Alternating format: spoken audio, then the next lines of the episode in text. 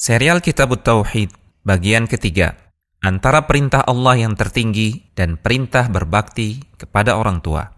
Pada serial Kitab Tauhid yang ketiga ini, Al-Syeikh Muhammad bin Abdul Wahhab At-Tamimi rahimahullahu ta'ala masih berbicara tentang urgensi Tauhid. Kali ini, beliau menukil firman Allah dalam surat Al-Isra ayat yang ke-23. وَقَضَى رَبُّكَ أَلَّا تَعْبُدُوا إِلَّا إِيَّاهُ وَبِالْوَالِدَيْنِ إِحْسَانًا dan Rabbmu telah memerintahkan agar engkau tidak beribadah kecuali hanya kepadanya semata. Dan dia juga telah memerintahkan agar engkau berbuat ihsan, berbuat baik kepada kedua orang tuamu. Ayat di atas mengandung beberapa pelajaran berharga berikut ini. Yang pertama, ayat ini memiliki keterkaitan yang sangat erat dengan tema tauhid, bahwasanya tauhid merupakan hak Allah yang paling tinggi dan utama. Karena itulah Allah meletakkannya sebagai perintah yang pertama di dalam ayat ini, sebelum perintah untuk berbakti kepada orang tua. Dan tidaklah Allah memulai dengan sesuatu, melainkan karena sesuatu tersebut memiliki urgensi yang lebih tinggi dibanding yang lainnya. Kedua, ayat ini mengandung dua rukun kalimat La ilaha illallah yaitu nafi atau peniadaan adanya sesuatu yang berhak disembah dan itsbat yaitu penetapan bahwa hanya Allah saja yang berhak untuk disembah. Kedua rukun tersebut harus ada bersamaan pada diri seorang muslim, barulah dia dikatakan bertauhid. Kedua rukun tersebut dipetik dari kalimat dalam ayat di atas, Allah ta'budu illa iyyah.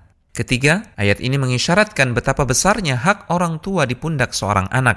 Begitu agungnya hak orang tua sampai-sampai Allah Subhanahu wa taala menjadikan perintah berbakti kepadanya sebagai perintah kedua setelah perintah bertauhid kepada Allah.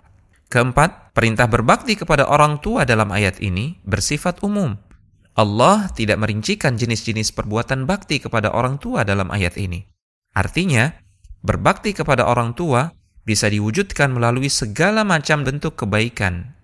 Tidak hanya dengan materi, atau harta, tapi bisa dengan waktu, perhatian, perlakuan yang mulia, kesabaran dalam meladeni, dan kasih sayang, juga dengan tutur kata yang lembut, penuh cinta dan penghormatan.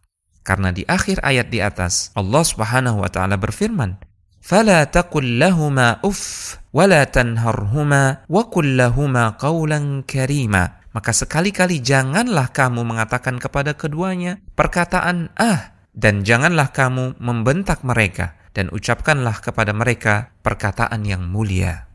Kelima, seseorang yang mengaku bertauhid namun buruk hubungannya dengan orang tua, pada hakikatnya ia belum bertauhid dengan sempurna atau ada cacat dalam tauhidnya.